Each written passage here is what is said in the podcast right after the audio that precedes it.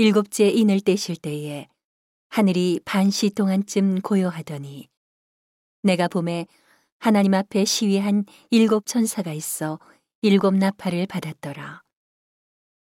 또 다른 천사가 와서 제단 곁에 서서 금 향로를 가지고 많은 향을 받았으니 이는 모든 성도의 기도들과 합하여 보조 앞 금단에 드리고자 함이라. 향연이 성도의 기도와 함께 천사의 손으로부터 하나님 앞으로 올라가는지라.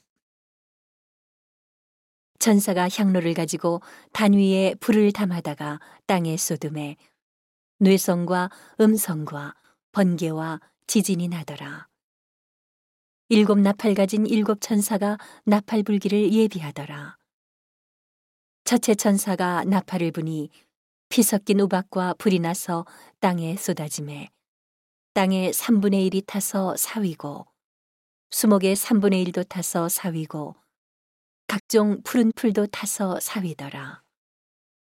둘째 천사가 나팔을 부니 불붙는 큰 산과 같은 것이 바다에 던지움에 바다의 3분의 1이 피가 되고 바닷 가운데 생명 가진 피조물들의 3분의 1이 죽고 배들의 3분의 1이 깨어지더라.